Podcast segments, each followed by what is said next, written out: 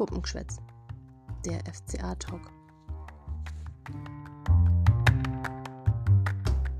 Servus, liebe FCA-Fans. Schön, dass ihr wieder eingeschaltet habt zu einer neuen Folge Puppengeschwätz. Mit mir am Start ist natürlich die liebe Irina. Hallo Irina.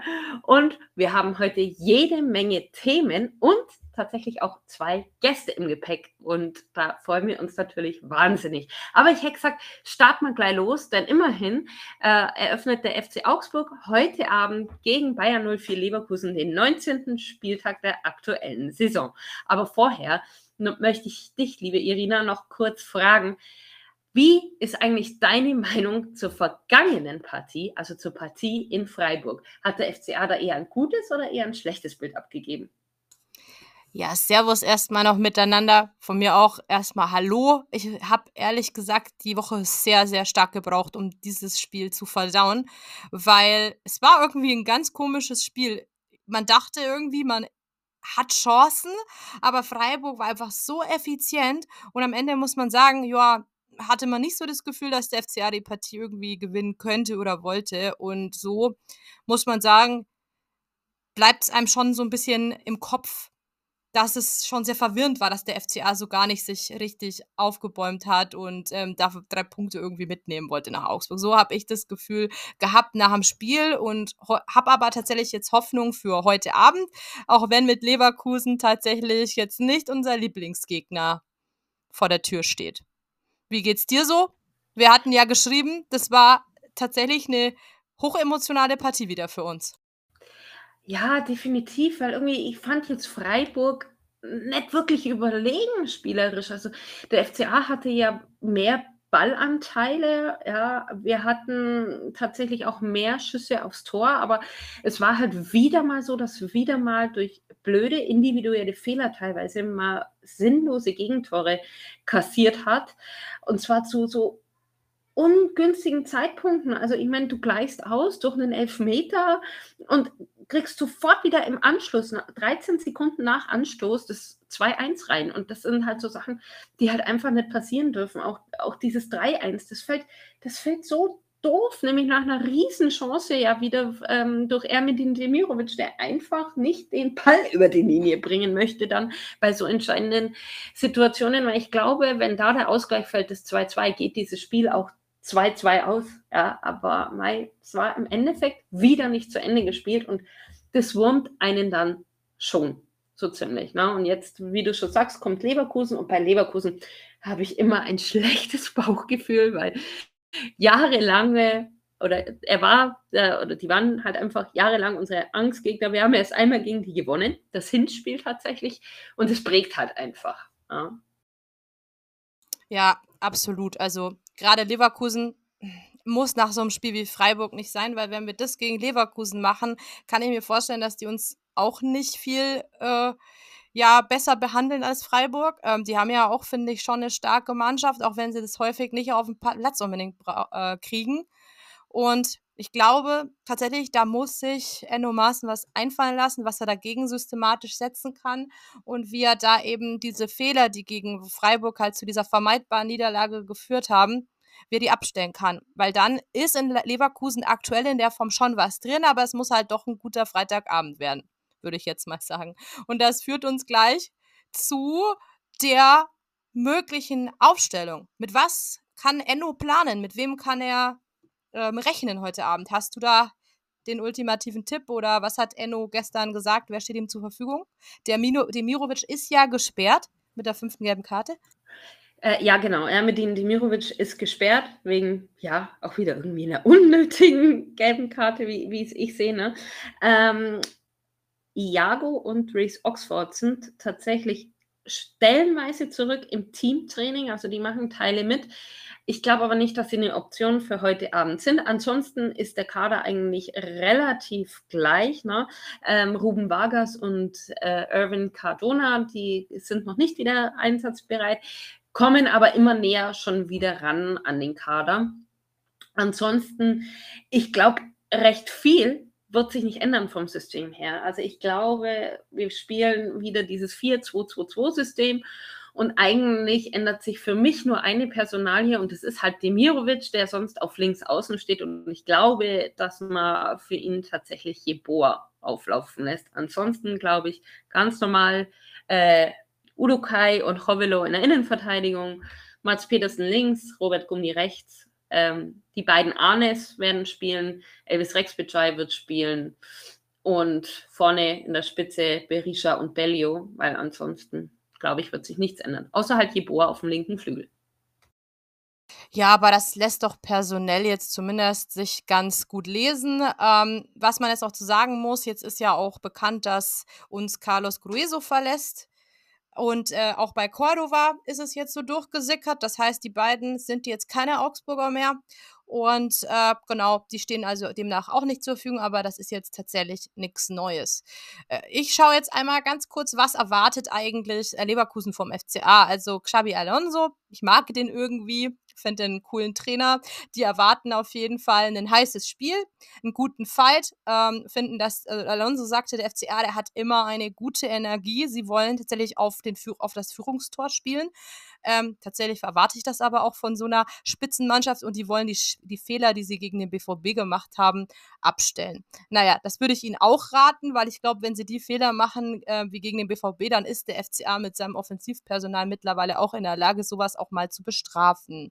Ja, und die erwarten halt von dem FCA mit dieser, ich will jetzt nicht rund erneuerten Mannschaft sagen, aber mit diesen vielen Neuzugängen schon ein anderes Gesicht vom FCA. Und ja, ich glaube tatsächlich, damit hat Xabi Alonso nicht unrecht. Bei denen sieht es so aus, dass ähm, auf jeden Fall Lunev oder Lunev, äh, der hat noch Bandscheibenprobleme und ansonsten droht halt äh, Jonathan Tah äh, mit der vierten gelbe Karte in diesem Spiel die fünfte. Das interessiert uns dann aber dann auch nicht mehr. Und von Leverkusen erwarte ich mir tatsächlich so ein 3-4-3. Ähm, vorne mit Diaby Wirtz, der wieder zurückgekehrt ist. Der war ja jetzt doch länger raus und mit Adli. Und ich finde, diese drei, die haben einfach schon viel, verdammt viel Offensivpotenzial. Und auf der Bank sitzt ja noch ein Schick, ne? Und ein Demir Bay und ein Asmun, Lotzek, Hudson Odoi. Da kann man schon mal ein bisschen schlottern mit den Knien. Äh, ja, definitiv. Also Patrick Schick, der war jetzt auch länger raus. Ja, ähm, hat jetzt diese Woche wieder voll mit der Mannschaft trainiert, aber ähm, ich glaube auch nicht, dass er starten wird weil er noch nicht wieder bei 100 Prozent ist. Aber ganz ehrlich, wenn du einen Schicker mal bringst, also der hat ja auch letztes Jahr eine super Saison gespielt. Also von daher schaut man sich den Kader der Leverkusen an, dann haben die natürlich Klasse. Und es ist tatsächlich so, dass auch ähm, Leverkusen total schwer ausrechenbar ist. Ich habe mir mal so die Systeme angeschaut, die die gegen Gladbach, gegen Bochum und gegen Dortmund gespielt haben. Die haben immer ein unterschiedliches Spielsystem gehabt und das natürlich auf den Gegner angepasst. Da war dieses 3-4-3, das haben sie gegen Gladbach gespielt tatsächlich. Ja, aber gegen Bochum zum Beispiel war es ein 4-2-3-1 und gegen Dortmund ein 4-3-3. Also ich finde, das macht dort äh, Leverkusen auch total schwer ausrechenbar, wie sie jetzt letztendlich spielen. Aber ich rechne tatsächlich auch ähm, vorne mit dieser Dreieroffensive. Und die bei unserer doch stellenweise nicht ganz hundertprozentig funktionierenden Abwehr, oh, das macht man schon ehrlich gesagt Bauchschmerzen, weil wir erinnern uns ans Hinspiel, was da Leverkusen für Chancen liegen hat lassen. Und das haben sie einfach auch hinter sich gelassen. Also die letzten sechs Spiele waren fünf Siege, eine Niederlage. Also ja, das kann einem schon Angst bereiten, wir es so. Aber wir haben in dem Fall nichts zu verlieren und wir spielen zu Hause. Man will die WWK-Arena wieder zu einer Festung machen. Von daher Bauch rein, Brust raus und gib ihm. Ja, sehr schön gesagt auf jeden Fall. Und ich glaube, für Ermedin Dimirovic könnten ja einige die Vertreter spielen. Ähm, Enno Maaßen sagte ja zum Beispiel auch äh, Calvin Jeboa oder auch Freddy Jensen oder auch äh, Cholina. Auf wen ich jetzt gespannt bin, da haben wir noch gar nicht drüber äh, geredet, dieser verrückte Deadline Day. Wir wollten ja immer ähm, mal noch live gehen, aber irgendwie war diese Woche auch so komplett stressig bei uns beiden. Ähm, dass wir ganz vergessen haben, dass wir ja mit Buku und Vega zwei Neuzugänge verpflichtet haben. Was hältst du persönlich von diesen Last-Minute-Transfers? Es sind sehr interessante Verpflichtungen tatsächlich. Natürlich sind es sehr junge Spieler, ja, aber so zum Beispiel Renato Veiga ist ja Sechser, der aber auch Innenverteidigung spielen kann. Er ist der Kapitän der portugiesischen U20-Nationalmannschaft. Ähm, er kommt ja von Sporting Lissabon, von der zweiten Mannschaft und auch noch von der Jugendabteilung. Da war er auch Kapitän. Also das ist schon sehr interessant. Ja, das ist halt, ist halt ein Perspektivspieler, der per Laie kommt. Ähm, er kommt für 500.000 Euro Leihgebühr. Es gibt eine Kaufoption. Ähm, und zwar im Sommer soll die bei 6 Millionen Euro liegen. Nächsten Winter, weil dieser Leihvertrag genau ein Jahr geht, bis, zu, bis zum nächsten Wintertransferfenster, äh, soll die Kaufoption bei 6,5 Millionen liegen. Also den finde ich sehr interessant. Und bei Nathanael Moko der äh, hat auch schon einige Spiele ja in der Ligue 1 tatsächlich gemacht. Ich glaube, 80 Stück waren es, ähm, wenn ich mich jetzt nicht täusche. Der steckt zwar gerade momentan in einem kleinen Tief, aber er hat halt einfach schon diese Profi-Erfahrung. Und auf links außen ähm, finde ich es persönlich schon in Ordnung, wenn man nochmal jemanden holt, vor allem wenn man sagt, man plant mit einem Ruben Magers vielleicht auf der rechten Außenposition. Also von daher auch ein Perspektivspieler. Sehr interessant. Also bei uns jung und giftig ist momentan Titi Wiese, würde ich sagen. Ja, also da kann man nur zustimmen. Also jung sind sie beide, bringen jetzt noch nicht die größte Vita mit, aber mit 20 äh, oder 19, na, da bist du halt einfach auch noch gerade so im Lehrlingsalter. Ähm, bei Mbukukev ist mir halt auf jeden Fall aufgefallen, dass der ja auch äh, U20-Nationalspieler Frankreichs ist. Das ist ja generell gerade wie bei den Engländern auch der Fall, dass man echt gierig ist auf diese Junior-Nationalspieler, weil die extrem viel Entwicklungspotenzial haben, weil sie extrem viel Potenzial aus der Nachwuchsausbildung, die sehr gut in Frankreich ist, mitbringen. Und oft sind die auch sehr polyvalent. Jetzt zum Beispiel ist er jetzt auch nur 1,70 groß, sehr wuselig veranlagt, kann neben links auch rechts außen spielen. Und sein höchster Marktwert äh, war 2021, also vor nicht mal ganz zwei Jahren. Da war 18 bei 9 Millionen Euro. Das sagt ja schon auch ein bisschen was über Qualität aus. Also kann man jetzt einfach auch nur sagen, gucken wir mal. Ähm, ist jetzt erstmal kein keine schlechtes Transferverhalten. Natürlich ist na, unser eigener Nachwuchs irgendwo dann auch ein bisschen der Verlierer. Wir müssen auch noch mal der Vollständigkeit halber sagen, wir haben uns erstmal zwischenzeitlich von Lukas Petkov, den wir ja interviewen durften, wo jetzt die Tage auch ein Interview rauskommt, ähm, das wir noch mit ihm führen durften. Ähm, den haben wir jetzt für eine Halbsaison nach Fürth verliehen. Was sagst du zu diesem äh, Verhalten? Ich hoffe natürlich, dass er da viel Spielpraxis bekommt und dass er sich weiterentwickelt, weil ist ja so ein lieber Kerl, wie wir selber auch in Erfahrung bringen durften. Ne? Total ein lieber Kerl, aber es ist halt einfach so, er ist in einem Alter, wo er Praxis braucht. Und ich glaube, er kann ja auf den Flügeln spielen und äh, in den Halbräumen spielen, auf der Zehn spielen und so weiter. Und da sind wir jetzt durch diese vielen Neuzugänge qualitativ halt einfach ähm, so gut besetzt, ja, äh, dass man einfach sagen muss, bei uns käme nicht so zum Zug. Ja, und es ist halt einfach so, dass die Talente, die wir jetzt geholt haben, qualitativ halt einfach schon einen Step weiter sind, wie ein Lukas Petkov jetzt zum Beispiel, was mir auch unwahrscheinlich leid tut, aber man muss halt dann einfach ehrlich sein. Und diese Qualität, die muss sich ein Lukas Petkov halt einfach durch viel Spielpraxis erst noch erarbeiten. Und diese Spielpraxis, die kann er sich in Fürth holen, weil ich glaube, da wird er gesetzt sein. Und das ist das A und O in so einem Alter. Spielen, spielen, spielen, spielen. Und deswegen, glaube ich, tut ihm dieser Wechsel unwahrscheinlich gut. Aber was wir jetzt noch sagen müssen, so ein paar allgemeine Infos zum Spiel, hätte ich gesagt, heute Abend. 25.000 Karten waren gestern äh, verkauft und leiten wird die Partie Marco Fritz und mit dem hatten wir dieses Jahr schon Vergnügen, Irina, nämlich, erinnerst du dich? Ja, das geile 1 zu 0 gegen den Rekordmeister, gegen FC Bayern München. Ähm, gute Erinnerung, guter Mann, hätte ich gesagt, für unser dieses Spiel, würde ich sagen. Ja, doch, passabel. Kann man lassen. Also vier Gelbe hat es gegeben. Notendurchschnitt laut Kicker bei 3,5. Gut, es hat drei Gelbe gegen, gegen Augsburger gegeben und nur eine gegen Bayern. Ich erinnere mich noch, als ich dieses Spiel gesehen habe, habe ich mich teilweise mächtig drüber aufgeregt, dass halt einfach die Karten für uns wieder lockerer gesessen sind das unterschreibe ich auch immer noch, ja, aber ich glaube, das ist allgemein ein Problem, was momentan in der Liga vorherrscht, dass ähm, wir haben es gegen Dortmund gesehen, dass die Karten gegen kleinere Vereine, also es betrifft nicht nur uns, es betrifft ja auch die, die Bochumer und so, ähm, dass da halt einfach die Karten gefühlt lockerer sitzen als bei den großen Vereinen. Ne? Und gegen Dortmund hat man es ja glasklar gesehen. Hummels, sage ich immer noch, muss Geld geben. Ja, und mal bisschen schade, aber ich hoffe heute Abend tatsächlich auf eine bessere Leistung.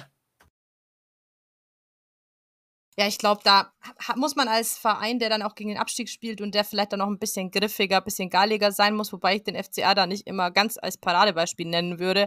Da muss man einfach auch hoffen, dass die Spielleitung jetzt nicht den, die ganz große lange Leine hat, äh, die berühmt-berüchtigte, und dann hinterher merkt, upsi, und schmeißt dann um Karten um sich, alles schon erlebt. Oder dass sie gleich die Leine so, so anzieht, dass die Messlatte dann irgendwie ähm, schon zu eng gefasst ist während des Spiels. Find beides ist nicht optimal. Und jetzt gucken wir mal, ob Marco Fritz und sein sein ähm, flankierendes Duo Dominik Schal, Marcel Pellgrim und der vierte Offizielle Nikolas Winter äh, dem gerecht werden. Und natürlich müssen wir auch hoffen, dass Daniel Siebert und Guido Kleve da vor der Glotze dann auch ähm, Nerven, äh, ihre Nerven behalten, alles gut im Überblick haben, weil da muss man ja heutzutage auch Hoffnung haben, sag ich mal.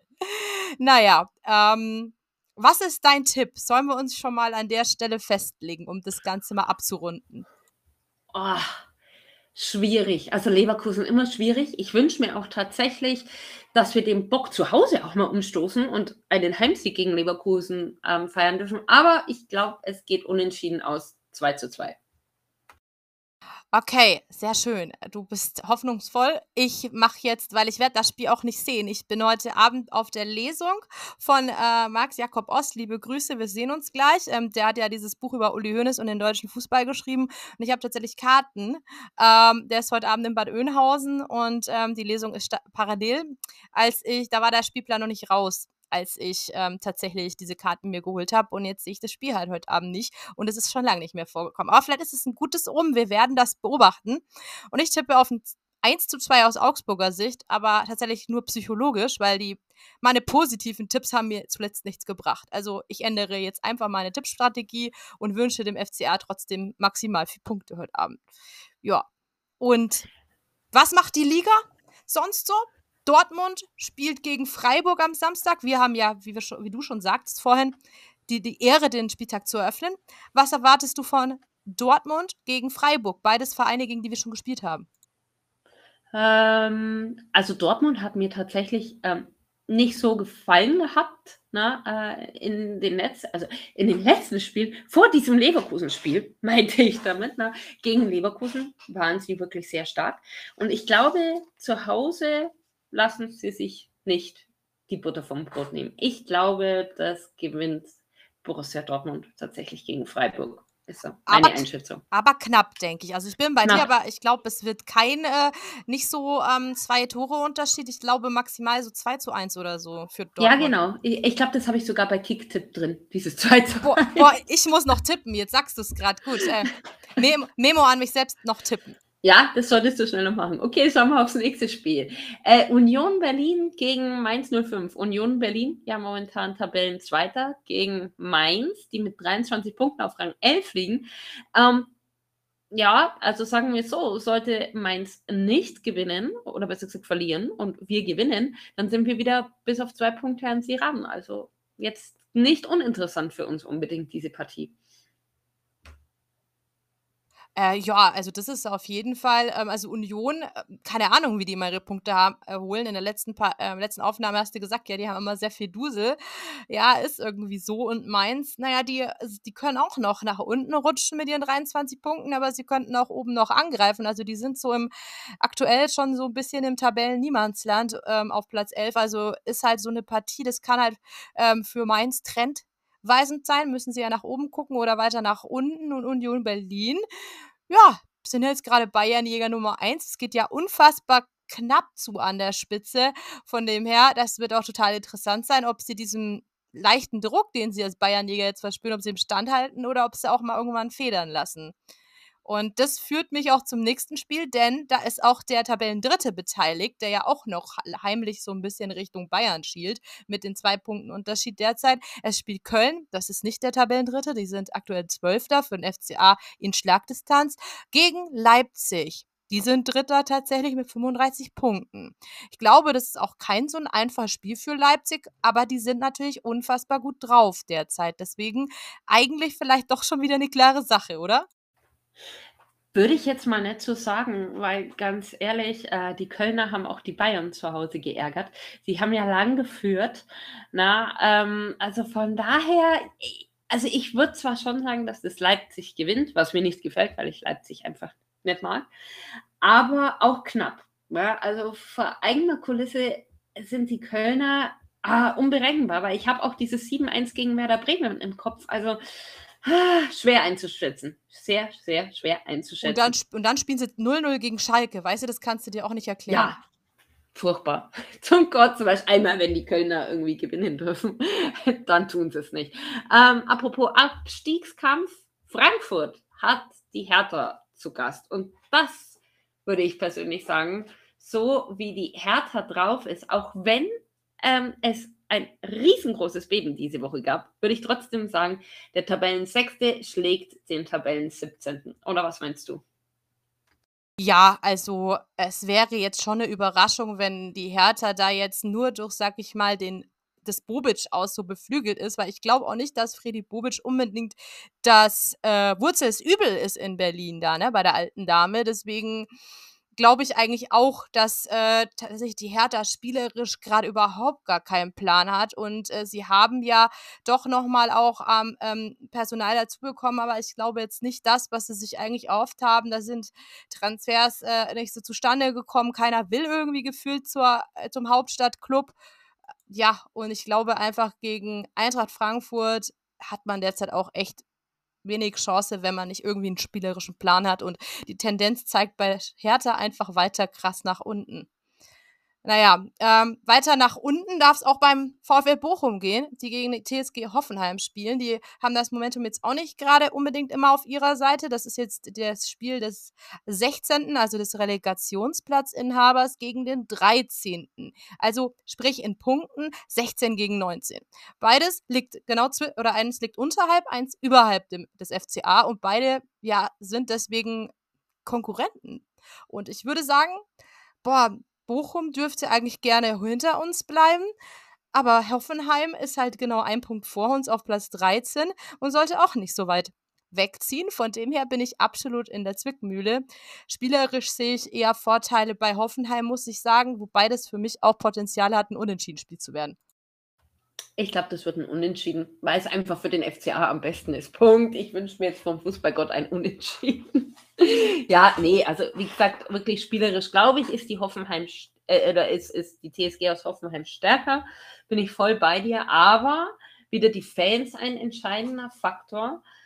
Und im Abstiegskampf ist natürlich auch viel möglich. Ne? Also wie die Bochumer ja zum Beispiel Schalke abgefertigt haben zu Hause, das war ja auch nicht ohne. Na, also von daher würde ich sie mal noch nicht abschreiben. Apropos Schalke, die sind ja Tabellenletzter mit zehn Punkten. Ja, und die müssen zu den Fohlen nach Gladbach. Also ich würde sagen, eigentlich schon eine klare Sache. Also ich, ich drücke da auch ehrlich gesagt Gladbach die Daumen. Ne, äh, ist ja eine Mannschaft, die ich jetzt ganz so unsympathisch finde. Oder, oder, nein, ich finde sie nicht unsympathisch. Ja, ähm, aber ich glaube, das dürfte eine klare Sache sein. Das machen die Gladbacher. Glaube ich auch eher tendenziell, wobei beim Fußball, das hat ja immer seine eigenen Regeln. Ähm, Gladbach tatsächlich hat mir beim 4 zu 1 gegen Hoffenheim, also bei dem Sieg letzte Woche, echt gut gefallen, erstaunlich gut gefallen, muss ich sagen. Äh, das hat, damit habe ich nicht gerechnet nach dem blutleeren Auftritt gegen uns. Ähm, aber man hat halt auch gemerkt, bei uns hat ja zum Beispiel Stindel gefehlt ähm, und äh, was der einfach für einen Wert hat, trotz des Alters mittlerweile auch schon, hat der einen extremen Mehrwert oder eine Bedeutung für Gladbach und das Zusammenspiel mit Hofmann ist halt einfach auch mega. Die haben halt gefühlt alle vier Tore in im, im Zusammenspiel äh, besorgt und äh, Stindl hat ja gegen uns gefehlt. Das war vielleicht auch ganz gut so. Und ich glaube auch tatsächlich, dass dass sich jetzt Gladbach ein bisschen gefangen hat. Die haben nämlich eigentlich echt Potenzial im Kader muss man sagen. Also ähm, deswegen für mich auch ähm, würden da auch ein paar Tore ganz gut, also gut tun, würde ich gut, gut heißen, wenn in diesem Topspiel ähm, auch ein paar Tore fallen würden für die Heimmannschaft, ja. Ähm, ein paar Tore könnten am Sonntag auch noch fallen. Da sind nämlich auch nochmal zwei Partien. Die erste spielt der Tabellen 15. um 15.30 Uhr gegen den Tabellen 10. oder wie es namentlich heißt, der VfB Stuttgart gegen Werder Bremen. Und der VfB Stuttgart tatsächlich ist ja wirklich auch ein direkter Konkurrent des FCA. Zwei Punkte hinter uns auf Platz 15. Werder Bremen hat sich ein bisschen gefangen, trotz der mittlerweile negativen Tordifferenz. Ähm, weil sie so viele gegen Wolfsburg eingeschenkt bekommen haben, sind sie immer noch solide auf Platz 10 unterwegs mit 24 Punkten. Das ist auch so ein Spiel, wo ich sage, hat eine Tendenz zum Remis. Und äh, ich weiß gar nicht, dadurch, dass Bremen schon ein bisschen weiter weg ist, würde ich mir fast wünschen, VfB Stuttgart verliert. Ich hasse es, es sagen zu müssen, aber ja, äh, ja, eigentlich muss Bremen das gewinnen. Äh, einfach, weil die Stuttgarter uns halt wirklich am Hintern kleben. Ja, also klar, sie sind zwei Punkte weg, aber unser Torverhältnis ist halt einfach gleich bei minus 10 und wir haben den ja eigentlich potenziell schwereren Gegner. Ja, wobei tatsächlich die Bremer ja ähm, punktemäßig genau gleich auf sind mit Leverkusen. Also tabellarisch gesehen ähm, haben wir beide gleich schwere Gegner.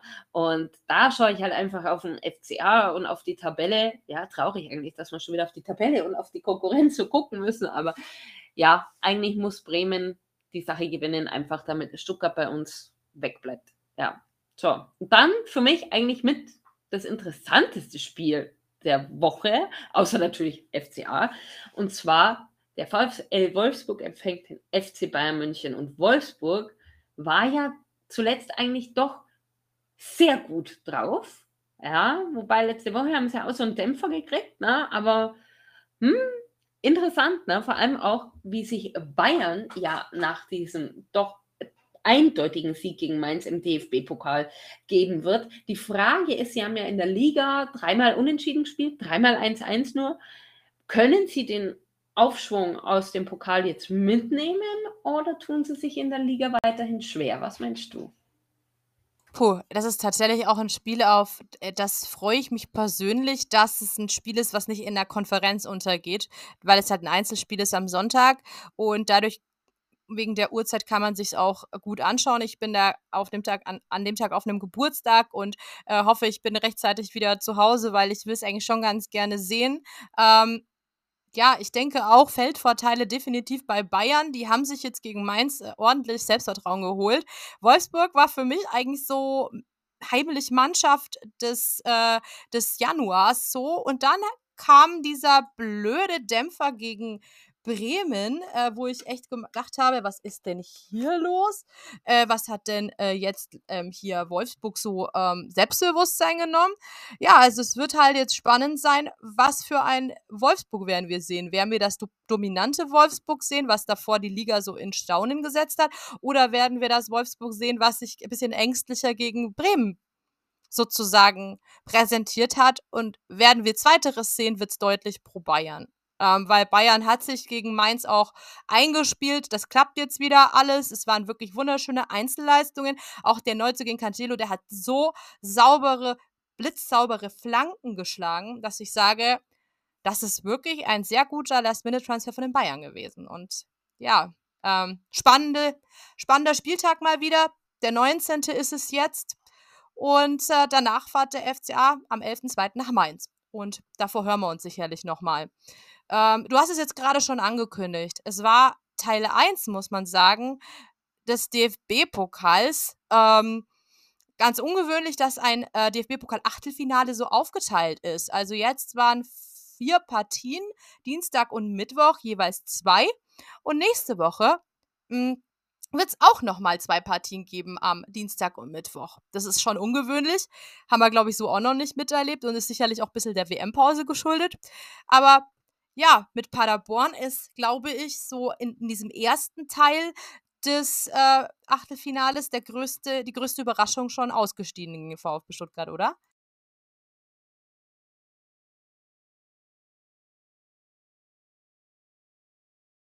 Ja, ja, definitiv, definitiv. Also schade eigentlich, weil ich hätte ich den Paderbornern ähm, wirklich gegönnt, dass sie weiterkommen, aber es hat am Ende nicht sollen sein, wobei ich muss sagen, sie einen wirklich sehr, sehr mutigen Auftritt an den Tag gelegt haben. Ja, also die haben sich da wirklich gut verkauft, aber am Ende, ja, Stuttgart definitiv mit dem glücklicheren Händchen. Ja, auf jeden Fall. Und am Abend fand ich es ja auch total spannend mit Union Berlin gegen den VfL Wolfsburg.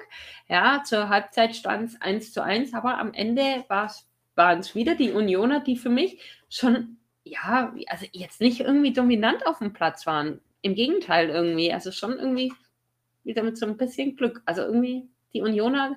Union ist für mich eine Mannschaft, die jetzt nie rausgeht auf den Platz und überragend die anderen Mannschaften wegschießt, sondern immer so knappe und enge Kisten. Mal ein 1-0, mal ein 2-1, aber es reicht ihnen halt einfach, ne?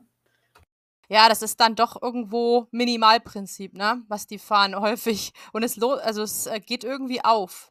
Ja, dann hat Leipzig ähm, am Mittwoch in dem 18 Uhr Spiel Hoffenheim eigentlich relativ gut im Griff gehabt. Man hat gedacht, so am Ende hat Hoffenheim ja noch mal ähm, äh, ist noch rangekommen, ja, ähm, mit 2 zu 1 und dann hat man gedacht, uiuiui, wird es jetzt vielleicht nochmal irgendwie spannend, ist es aber tatsächlich nicht, weil gleich darauf hat eigentlich, äh, ja, Leipzig dann wieder angezogen und äh, hat dann nochmal in Person von Timo Werner ähm, das 3 zu 1 gemacht, dann war die Messe gelesen und dann hat er auch Hoffenheim noch eine gelb-rote ähm, kassiert. Ja, dann war eigentlich klar, das wird nichts mehr, das bringt äh, Leipzig dann über die Ziellinie.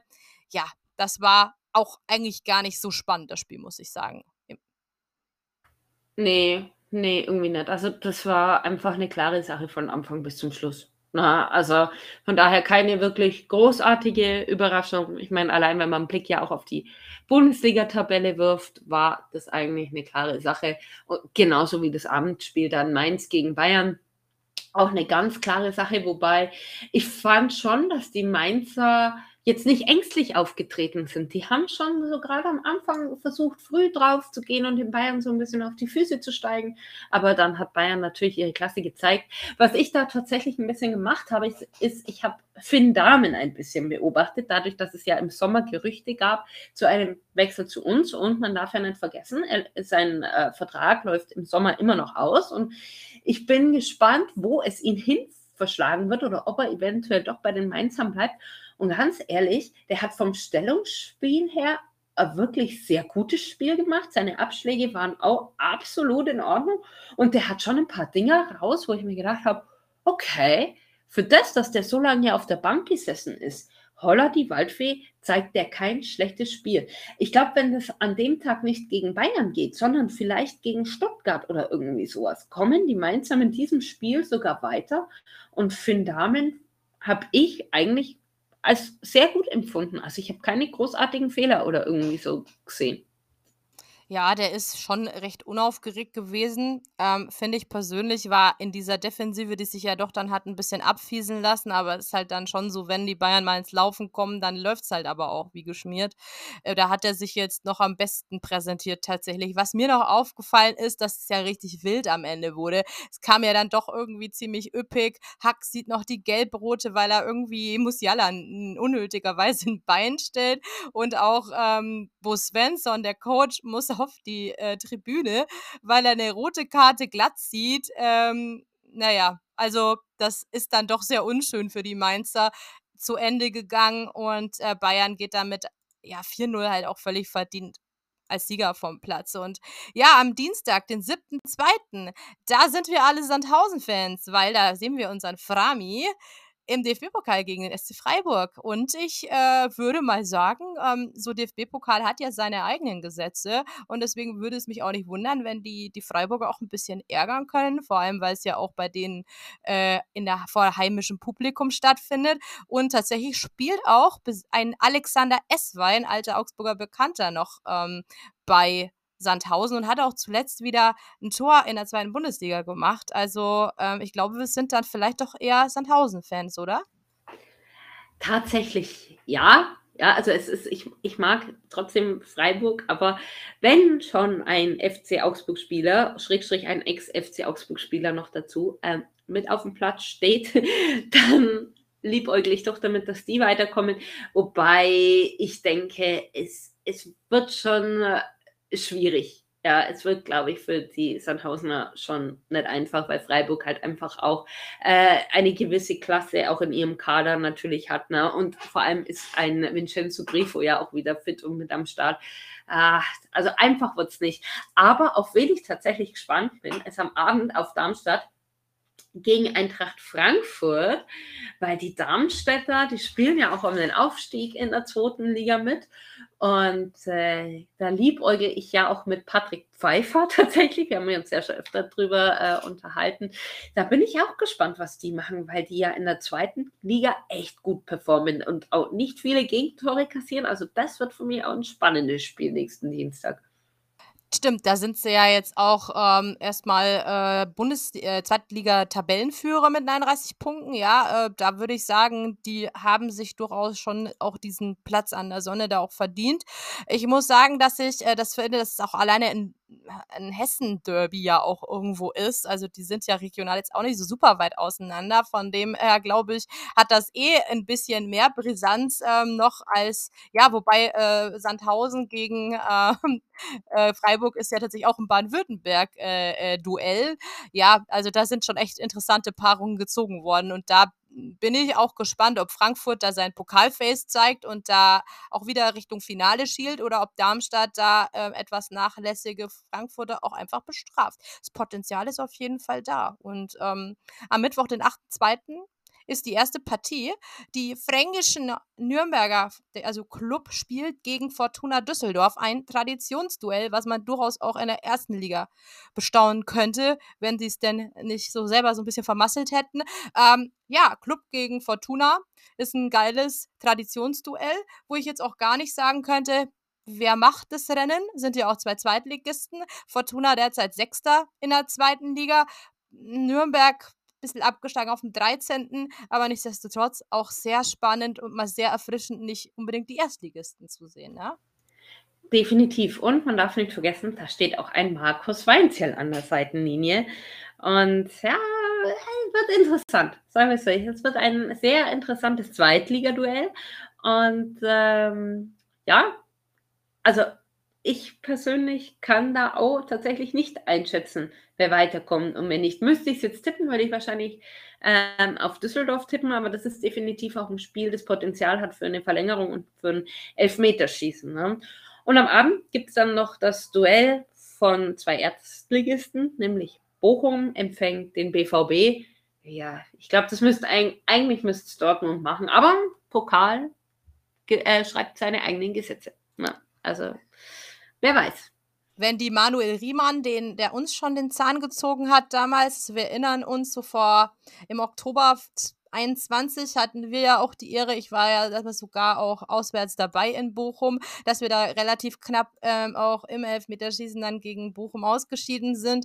Ähm, so, sollte Bo äh, Borussia Dortmund eine Lehre sein gegen ähm, Bochum im Elfmeterschießen, ist keine gute Idee, können wir aus eigener Erfahrung sagen. Manuel Riemann fischt da doch einiges raus. Also, sie sollten schon versuchen, es in 90 Minuten bestenfalls irgendwo ähm, zu schaffen. Und äh, ja, ich finde, dass beim DFB-Pokal kann auch der Letztplatzierte der zweiten Liga auch was reißen gegen den Bundesligisten, gegen den Gesetzten, weil die einfach so top motiviert sind. Darauf fiebern alle hin. Deswegen ähm, ist es für mich eigentlich kein, äh, keine, ähm, keine Pokalrunde, wo ich sage, da könnte ich jetzt immer nur aufgrund von Tabellenständen in den Ligen und des Spielerkaders tippen, weil manchmal gibt einem der Verlauf dann doch Unrecht, muss ich sagen. Und äh, auch diese DFB-Pokalpaarung, so schade es ist, dass der FCA mal wieder nicht präsent ist in diesen Runden, es ist als Zuschauer schon sehr spannend und ich freue mich. Ähm, auch da, auch wir haben uns vorhin gerade noch unterhalten, bevor wir aufgenommen haben, dass es doch komisch ist, dass es aufgeteilt ist, aber für den Fan ist es doch irgendwo cool, dass man doch noch mehr DFB-Pokalspiele sehen kann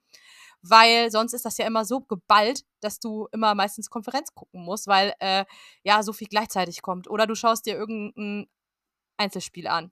Aber man kriegt nicht so viel Masse mit, ne? Ja, definitiv. Aber schade dann im Endeffekt auch, dass der FC Augsburg es keine Runde weiter geschafft hat. Aber ganz ehrlich, da ist halt wieder viel los. Pech dabei gewesen, weil wenn man so die Bilanz anschaut, Bayern, Dortmund, Leipzig haben wir ganz oft halt einfach in der zweiten Runde des Pokals und das ist dann halt einfach schwierig. Und letztes Jahr sind wir knapp im Elfmeterschießen gegen Bochum ja dann rausgefallen, du hast es ja gerade schon gesagt und das ist halt dann auch einfach Pech. Aber wer weiß, vielleicht ja nächstes Jahr mit unserem neuen Kader, mit einem neuen Spielsystem, wer weiß.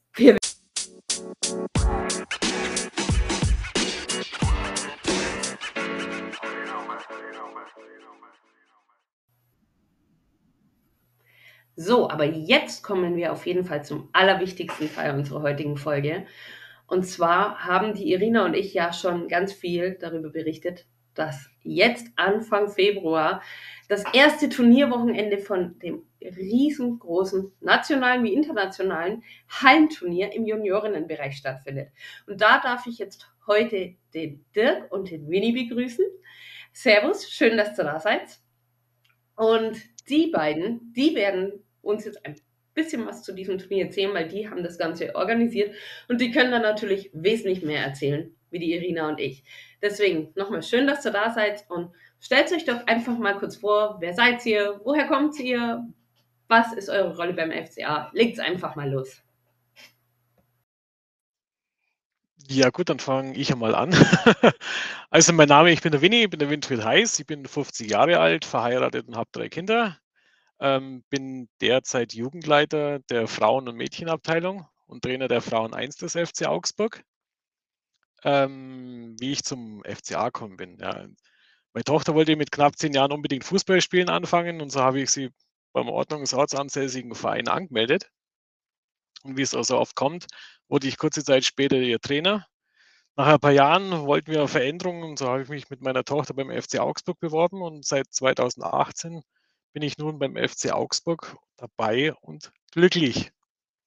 Ja, so viel, so viel mal kurz zu mir. Hallo, ich bin Dirk, bin seit knapp viereinhalb Jahren beim FC Augsburg, ähnlich wie beim Winnie oder bei ganz an, vielen anderen Trainer, Papas. Die Tochter spielt Fußball, will unbedingt beim FCA spielen und so kam ich dann vor, wie gesagt, viereinhalb Jahren zum, zum FCA.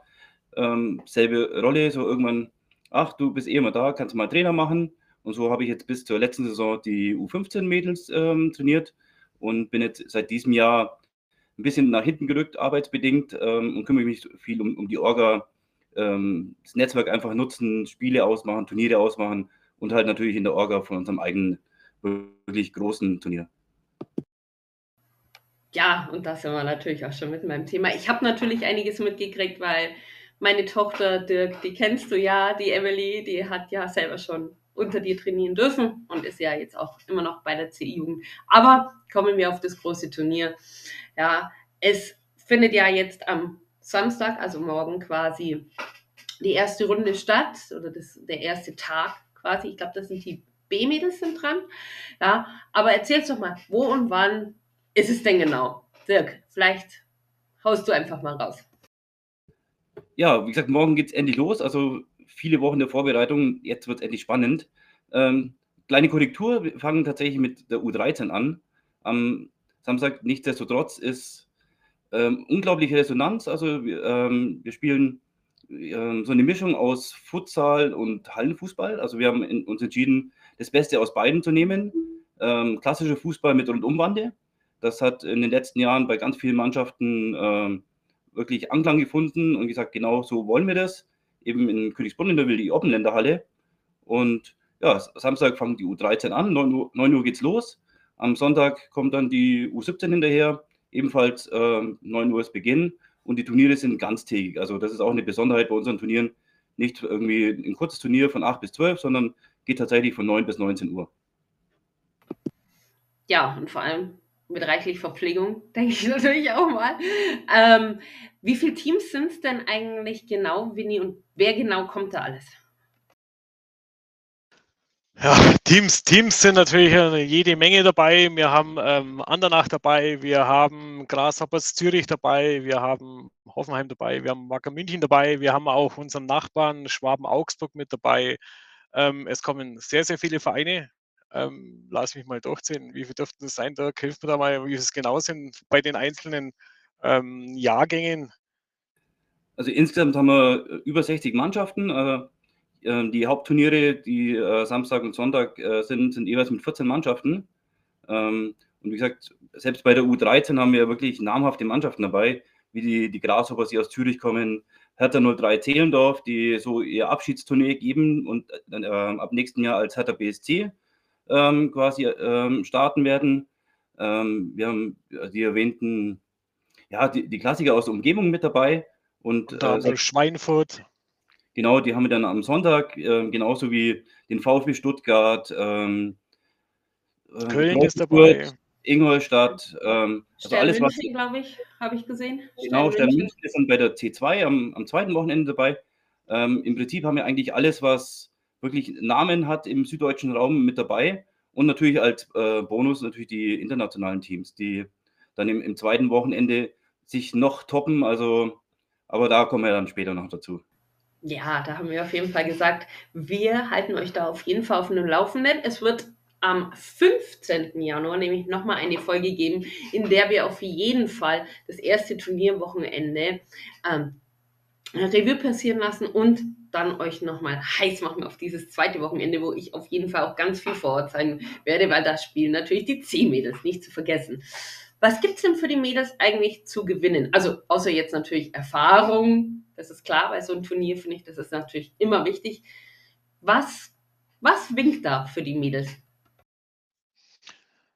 Ja, vor allem winken für die Mädels tolle Pokale. Wir haben uns da, beziehungsweise auch der Dirk, Dirk im, im, zum Hauptsächlichen hat sich natürlich was einfallen lassen. Ganz, ganz tolle Pokale für die Spielerin, für die Vereine. Wir, wir äh, haben große für die, für die ersten Platzierungen, riesengroße Pokale. Ähm, ja, das sind so, das sind jetzt mal die, die, die Hauptbestandteile von dem, was die Mädels jetzt bei uns gewinnen können. Ja, es gibt noch ähm, viele Kleinigkeiten. Also uns war es wichtig, ähm, für, die, für die Kleinen, nennen wir es mal, also die U11, die am zweiten Wochenende ist und auch jetzt die U13, dass die Mädels da noch eine persönliche Erinnerung bekommen. Da haben wir seit, seit Jahren so die Tradition, äh, die Pokale eben in den Vereinsfarben quasi für die Mädels. Da geht schon langsam dieses Sammeln los. Ach, habe ich jetzt bald alle Farben zusammen? Ähm, es gibt dann noch diese Spezialwertungen und zwar ist da wichtig, nicht die beste Spielerin oder die beste Torhüterin, sondern es gibt eine Wahl, die nennt sich äh, Dream Team. Die wird von allen Trainern ähm, quasi ausgefüllt und da gibt im Endeffekt quasi ein komplettes Team, die ähm, quasi aus zwei Stürmern, zwei Verteidigern und einem Torwart besteht. Und äh, so wird nicht einer aufs Podest gehoben, sondern im Endeffekt das Kollektiv, was ja auch den Mädchenfußball ausmacht. Definitiv, bin ich voll bei dir. Und die Mädels, die haben jetzt auch mal, aus meiner Sicht der Dinge zumindest einmal Aufmerksamkeit verdient, weil wenn man allgemein im Fußball schaut, Frauenfußball bekommt einfach viel zu wenig Aufmerksamkeit. Das ist ja nicht das erste Mal, dass so ein Turnier stattfindet beim FC Augsburg. Es wurden ja schon mehrere Turniere tatsächlich ausgerichtet. Aber nehmt uns doch mal so mit so ein bisschen auf diese Reise. Wie lange hat das jetzige gedauert, so organisiert zu werden und wie lief das überhaupt ab? Ja, das hat natürlich einen langen Prozess. Also wir haben begonnen bereits im September die Einladungen zu verschicken an ähm, die Mannschaften, weil ganz viele der, der Top-Teams natürlich anfangen oder Ende der Saison äh, draußen natürlich schon beginnen, die Hallensaison zu planen. Ähm, und seitdem sind wir eigentlich permanent in Kontakt mit den Mannschaften. Wir hatten eigentlich geplant, so, ach, wir machen für alle ein, Zehner-Turnier, dann äh, ist es schön ausgeglichen. Aber wir hatten, oh, ich, mu ich, muss lügen, knapp 150 Anmeldungen für alle fünf Turniere, wo wir natürlich nicht mal ein Drittel davon äh, bedienen konnten. Letztendlich hat natürlich das, irgendwie das Losverfahren entschieden. Ähm, wer oder wie dabei kommt. Natürlich konnten wir nicht alle ähm, glücklich machen. Ähm, ja, und seit, seit ja, September geht die Planung für das Turnier los mit den Erfahrungen aus den ähm, alten Turnieren. Also wir haben tatsächlich begonnen mit so, so, kleinen Turnieren mit sechs Mannschaften, einfach um die Erfahrungen zu sammeln und haben uns natürlich jetzt entwickelt zu einem, ja, man kann eigentlich sagen, zu dem größten im süddeutschen Raum. Und das zeigt auch so die Reaktion von, von Mannschaften wie dem FC St. Gallen, was äh, nationaler Leistungsstützpunkt ist in der Schweiz, die unglaublich traurig waren, dass äh, trotz der frühen Bekanntgabe eine Kollision in deren Terminkalender stattgefunden ist und sie dieses Jahr leider nicht kommen können. Boah, echt schade. Ich habe ich hab auch gehört von dir selber was, dass sogar Eintracht Frankfurt auf der Warteliste äh, gestanden ist. Ne? Haben es die jetzt noch geschafft? Nee, wahrscheinlich nicht mehr, gell? Hat keiner mehr zurückgezogen, oder? Nee, die, die haben sich tatsächlich dann in, in diesem Jahr nicht mehr gemeldet. Aber es gibt noch so eine, eine Anekdote von äh, 2020. Da war das Turnier eigentlich schon ähm, gestanden. Dann klingelt mein Telefon. Ich so, ja, hallo. Und ja, hier ist der Stefan. Ich so, hallo Stefan, was kann ich für dich tun? Ja, wir haben gehört, ihr habt ein Turnier, wir würden unbedingt gerne mitmachen wollen. Und sag ich, du, ist, ist schwierig, sage ich, ähm, wir sind rappelvoll. Ja, aber wir sind Bayern 04 Leverkusen. Sage ich, ja, ich kann, ich kann dir trotzdem nicht helfen. Ja, aber ihr müsst doch einen Platz haben für uns, weil wir quasi ja ähm, doch einen Namen haben. Ich, ja, ist schwierig, sage ich, wir sind so ausgestattet. Du kannst bei den, deinen Bundesliga-Kollegen in Sand anrufen oder bei Kräuter Fürth oder in, in Essen oder sonstiges. Ja, da war er dann nicht ganz so glücklich. Also ich gesagt habe, ich setze dich auf Platz 1 der Warteliste. Aber es hat dann vor zwei Jahren auch tatsächlich nicht für Bayer Leverkusen gereicht. Ja, und wir sind Augsburger. Bayer Leverkusen kann jeder sein, oder? ähm, also ihr habt ja auch gerade schon gesagt, dass ihr wahnsinnig viel aus diesen letzten Turnieren ja ähm, mitgenommen habt. Und während Corona hat es ja nicht stattgefunden, dieses Mädelsturnier. Wahrscheinlich war es nicht möglich. Aber es hat schon gefehlt, Winnie, oder? Also, so dass das Ja, nicht Ja, definitiv, definitiv. Wir haben ja einen richtig großen Zuspruch bei den ganzen letzten Turnieren gehabt. Ähm, die Mädels haben sich gefreut, die Fans haben sich gefreut. Ähm, man erwartet natürlich auch von uns, dass wir das jedes Jahr machen. Ähm, wir hatten ganz, ganz viele Tränen in den Augen von Spielerinnen, selbst auch von uns Trainern, ja, die auch gesagt haben, wir hätten uns das wirklich, wirklich sehr gewünscht, das Ganze durchzuziehen, ähm, weil wir ganz, ganz viele Ideen hatten. Ja, ganz, ganz viele Ideen, was wir umsetzen können, was wir machen können. Aber Corona halt wie in so vielen Punkten, ja, leider überall einen Strich durch die Rechnung gemacht. Und da mussten wir einfach zurückziehen und mussten sagen, egal, selbst wenn irgendwelche Auflagen möglich gewesen wären, aus was auch immer, macht es keinen Sinn, weil es auch nicht das widerspiegelt, was aus meiner oder aus unserer Sicht ähm, Juniorinnen-Turnier oder Fußballturnier ausmacht. Ja.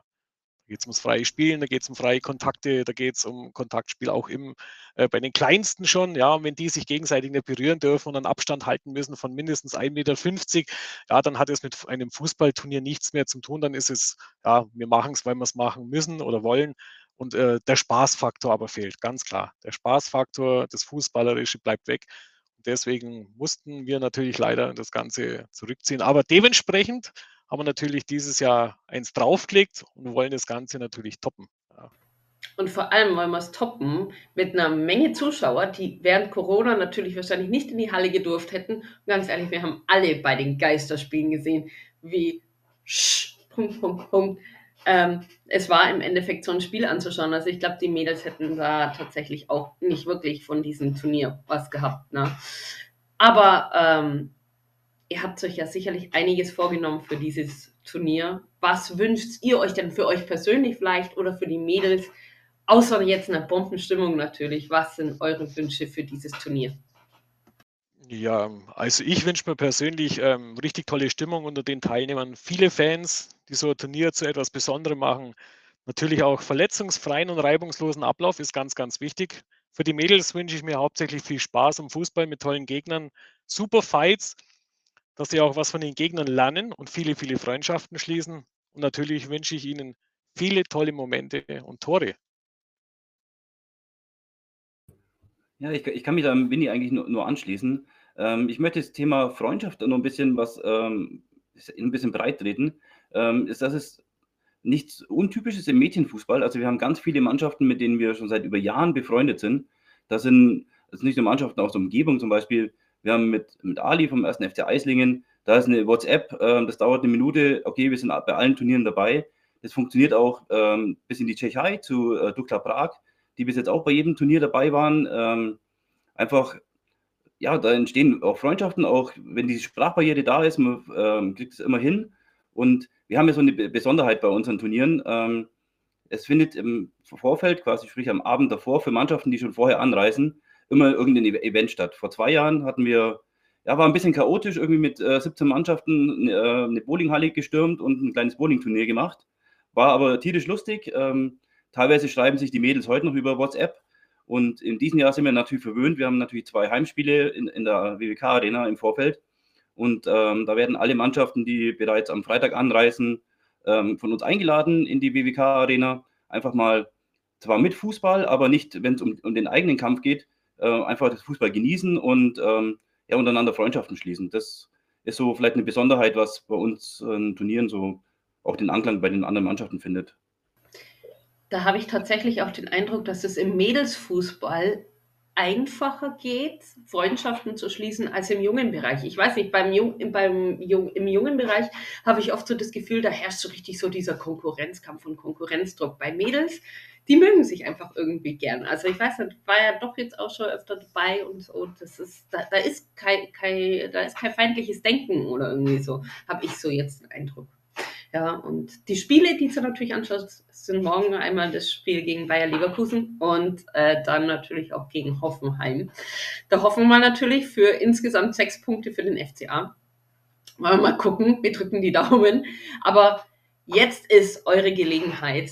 Ja, jetzt dürft ihr noch einmal richtig kräftig Werbung machen für dieses Turnier. Warum sollten die Leute da hingehen, außer natürlich, um tollen Fußball zu sehen. Ich meine, das ist klar. Ja, äh, eine geile Stimmung zu machen und zu erleben. Ja, haut's doch mal einmal richtig die Werbetrommel raus. Ja, also von meiner Seite kommt alle zahlreich zu unseren Turniertagen mit Spitzenteams, unterstützt unsere Juniorinnen von der E bis zur B, feuert sie an und zeigt allen, was der FC Augsburg für ein toller Verein ist und ihr die besten Fans seid. Ja, ich kann mich Mini nur anschließen. Kommt wirklich zahlreich vorbei.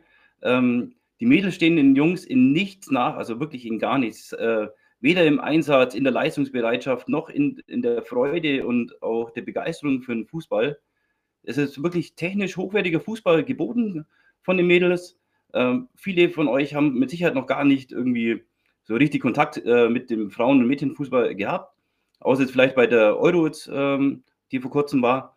Kommt vorbei, guckt mal, wie gut die Mädels direkt vor eurer Haustüre sind und ja, lasst die Halle brennen. Aber natürlich jetzt nicht wörtlich ausgedrückt, also bitte nicht äh, die Halle in Flammen setzen, ist klar. Ich für meinen Teil wünsche mir auch, liebe Leute, dass ihr da wirklich zahlreich hinkommt. Es ist so eine tolle Sache. Es macht auch wirklich großen Spaß dazu zu schauen. Ja, mich trefft es natürlich auch. Ja, auf jeden Fall. Ähm, wie gesagt, kommt es einfach hin. Feuert die Mädels an, sie haben es definitiv verdient. Sie trainieren seit Wochen und Monaten. Sie freuen sich da richtig auf dieses Turnier. Lasst sie nicht im Stich, schaut's vorbei und macht's eine geile Stimmung, Leute. Und wer weiß, vielleicht schaut ja auch der ein oder andere vom Verein vorbei, wissen wir ja nicht. Ähm, könnte aber sein, dass es dann eine Überraschung gibt. Und wenn nicht, dann seht ihr da auf jeden Fall mit Winnie und mit Dirk zwei ganz tolle Typen, die es auch wirklich wert sind, dass man sie sieht.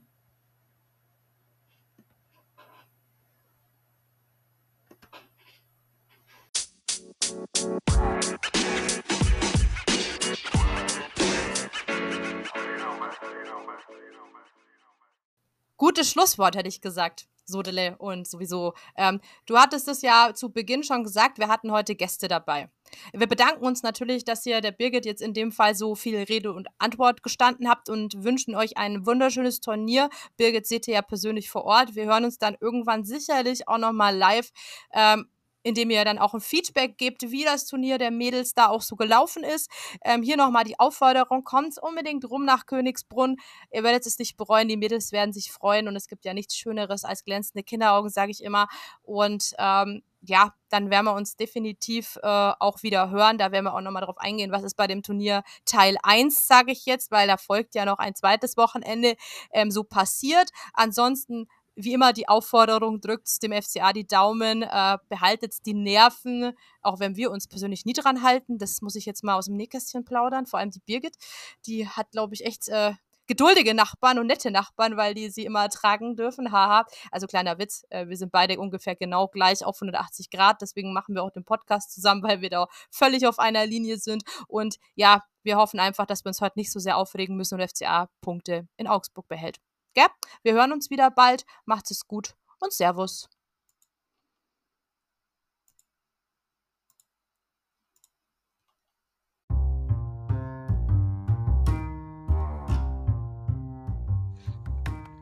Puppengeschwätz.